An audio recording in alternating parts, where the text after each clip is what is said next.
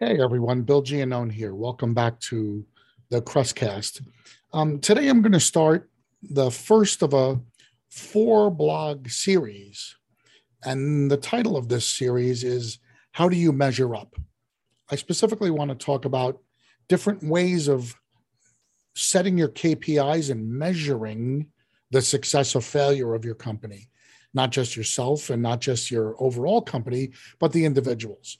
And I'm going to break this down into the four main sections of your normal business cycle.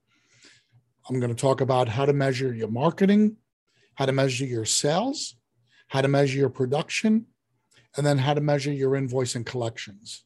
Yeah, there are some other things. There's some admin stuff that you can talk about. We can talk about, you know, keeping the warehouse clean and things like that. But let's stick to the four main parts of a project marketing for that job, signing that job up, getting that job done, and then getting the money in for that job. This first blog is going to be about marketing. We're going to talk about how do you measure marketing. You know, so many of us in the industry understand that marketing is so different in restoration than it is in just about any other business. As a matter of fact, in most businesses outside of restoration, marketing is combined with sales. And somebody who is a marketer is really a salesman and a marketer combined. And you'll even see that in most companies, you'll see the term sales and marketing is one division. The goal is, of course, if you're a marketer or a salesman, you're out there and you're developing relationships and you're schmoozing the customer, you're introducing the product. But your ultimate goal as that marketer is to come back with a piece of paper which represents an order. If you're offering a service, somebody's going to use that service. If you're offering a, a product, they're going to buy that product. And that's generally what we know of as sales and marketing. In our industry, it's very, very different. Our marketers are out there, and their ultimate goal is not revenue based. We're going to talk about that as we talk about the different numbers, but just understand that right now, the ultimate goal of a marketer is not to generate revenue. The ultimate goal of a marketer is to get the phone to ring so many other factors come into play between getting the phone to ring and having the money come in. And we're going to discuss all them, but that shows you how far removed the marketer is from the actual collection of revenue. So let's talk about what a marketer does. A marketer goes out there and they introduce you and your services to lead sources. Again, in our industry, most of our clients, if you're doing residential water restoration, most of our clients are not the people we're marketing to. We generally don't market directly to homeowners with the idea that homes flood every 20 to 25 years. We would literally have to market to tens of thousands, hundreds of thousands, possibly even millions of homeowners to get the phone to ring a few hundred times a year. That would be a horrifically bad return on investment if we had to go that way. So what we do instead is we and we all know this. I'm not saying anything new. We go out and we find areas where we know certain people get the call if there's a flood in a home. Plumbers, agents, other HVAC type companies, anywhere where you know, even roofers, carpet cleaners, things like that. People that you know get called when homeowners have water in their house. There's a far greater chance of one plumber giving you 30 jobs than advertising in an entire town to the extent that you could touch a thousand homes. That one plumber is going to give you more chances at jobs. So let's make sure we understand that. A marketer is responsible for opening up opportunities for the company through viable, reliable lead sources. They're very rarely, if ever, involved with the homeowner. Sometimes a company might have a system set up where the marketer is the person who gets the first lead call, and that might be calling from the plumber who's talking to the homeowner. So they might have a little tiny interaction with that homeowner, but generally speaking, the marketer is not involved in any part of that job whatsoever. That's a good thing, obviously, because in a well run company, you want the marketer to be doing their job, which is introducing your company to other lead sources and keeping that going and not taking time out of their marketing schedule to be involved in either sales or production. So it's important to understand our marketers, generally speaking, are not responsible for revenue generation. Yes, getting the phone to ring more results in more revenue if everything else goes well. So let's talk about how do we keep score? How do we measure the success of our marketers? Well, I'm going to give you three different tiers of marketing measurement. The first measurement is for the zero to six month. You just hired a marketer, they come on board. What should be their expectation? What should you expect as the owner or the manager from that marketer over the next six months, which are the first six months? Those first six months, you should be able to measure how many visits they're making in a day and how many new lead sources they're able to get information on to introduce to the company. You understand, I did not say anything about getting the phone to ring. Is it realistic to expect that the phone should ring in the first six months? Absolutely. But I'm telling you to measure their success. I can't give you a number of phone rings. What I can tell you that if they are doing the right things in the first six months, they're spending their week visiting anywhere from 75 to 100 potential lead sources.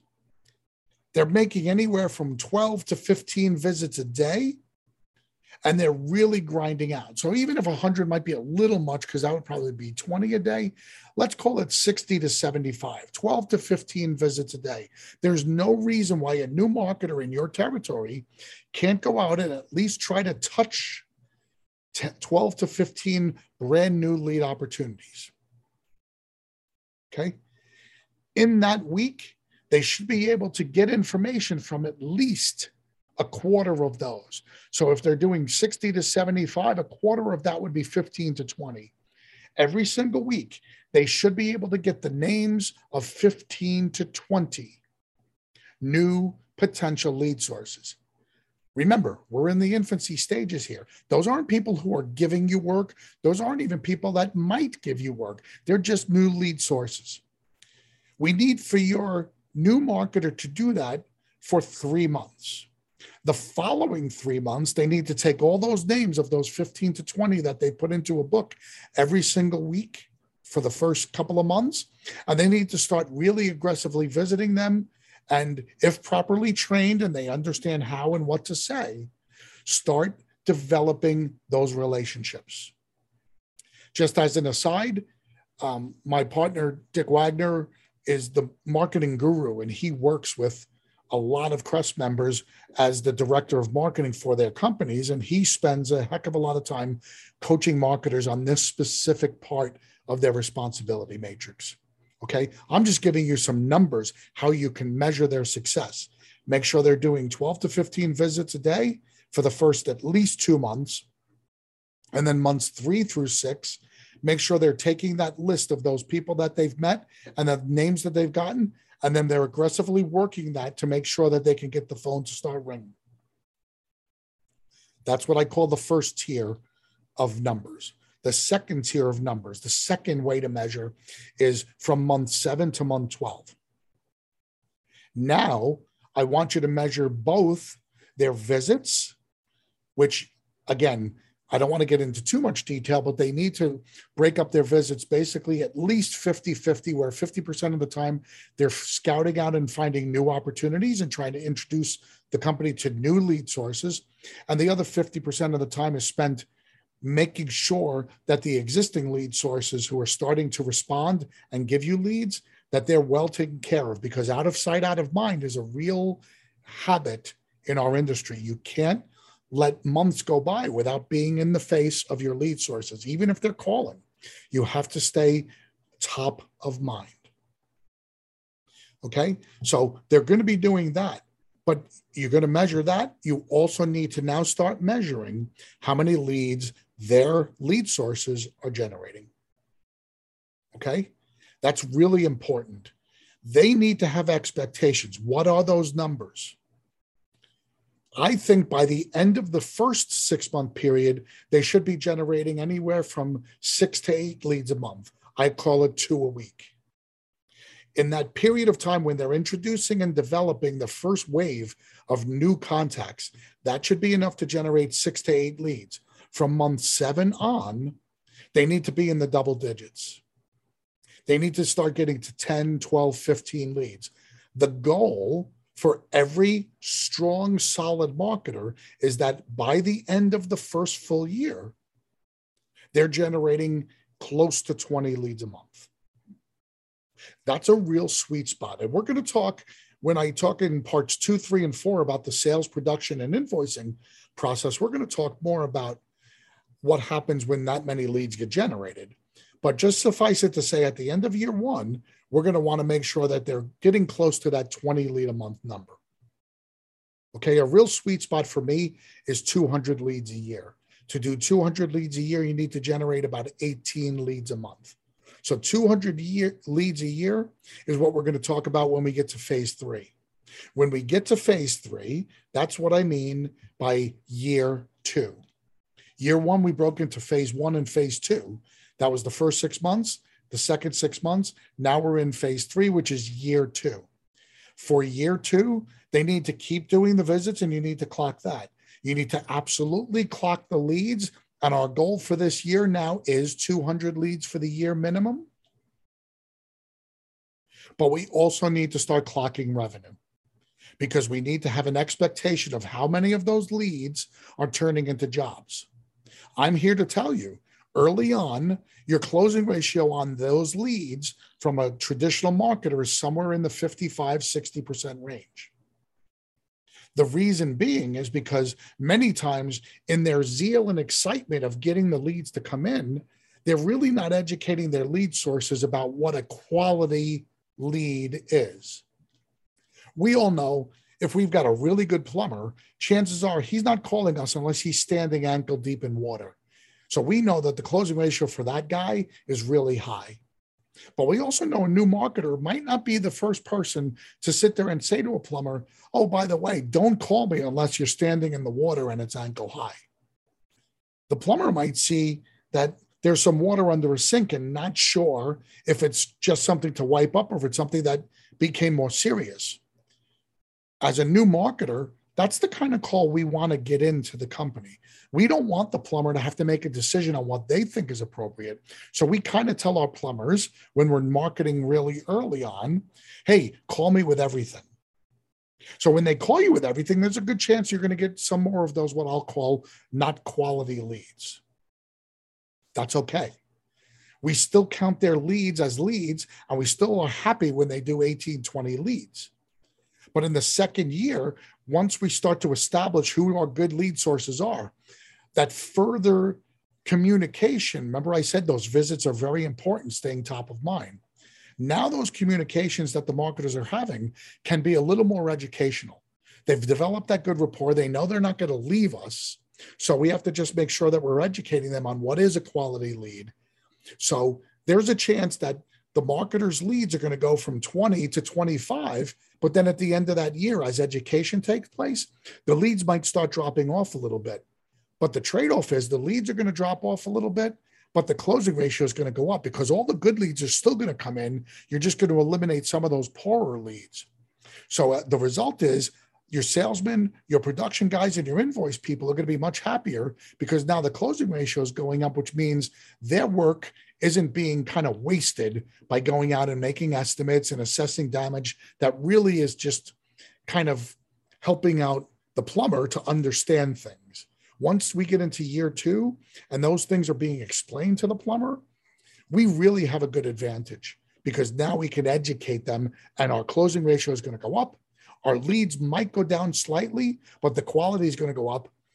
Once all that happens, towards the end of year two, your marketer should have a ton of confidence. And guess what? That learning curve for the new guys isn't going to be as steep because the confidence of your marketer in them being able to onboard and train new lead sources is a huge time saver. I'm just telling you as an owner, this three phase, two year process is how we're supposed to measure their success. If you're giving this the 90 day approach and you're saying, well, if my marketer's not paying for themselves in 90 days, I'm getting rid of them, you're pretty much setting yourself up for immediate failure. You're never going to be able to grow your company. Marketing is like planting a seed. You're not planting a small plant, putting it in the ground and watering it right away, hoping for new leaves to come on in a few weeks. You're planting a seed. It's going to take a while before you see anything pop out of the ground. But just remember, as long as you plant that seed and you protect that seed and you water that seed, as it continues to grow and you keep supporting that, you're going to get something that has a very strong root base and a very strong foundation. That is the longest, long term, best way for you to have success. Keep that in mind when you're thinking about how you measure your marketers. Guys, I want to thank you for spending a few minutes with me. Um, like I said, this is the first of a four part blog series. The next blog we're going to put out is going to be how do you measure your sales team? We're going to go through the entire process from marketing all the way to invoicing, and we're going to go step by step. So thank you for joining me for the marketing blog. The next blog you'll be able to catch up on is going to be the sales blog. On behalf of everyone at the Crest Network, this is Bill Gino, and thank you so much for joining us. And I really appreciate it. You have a great day. Bye bye.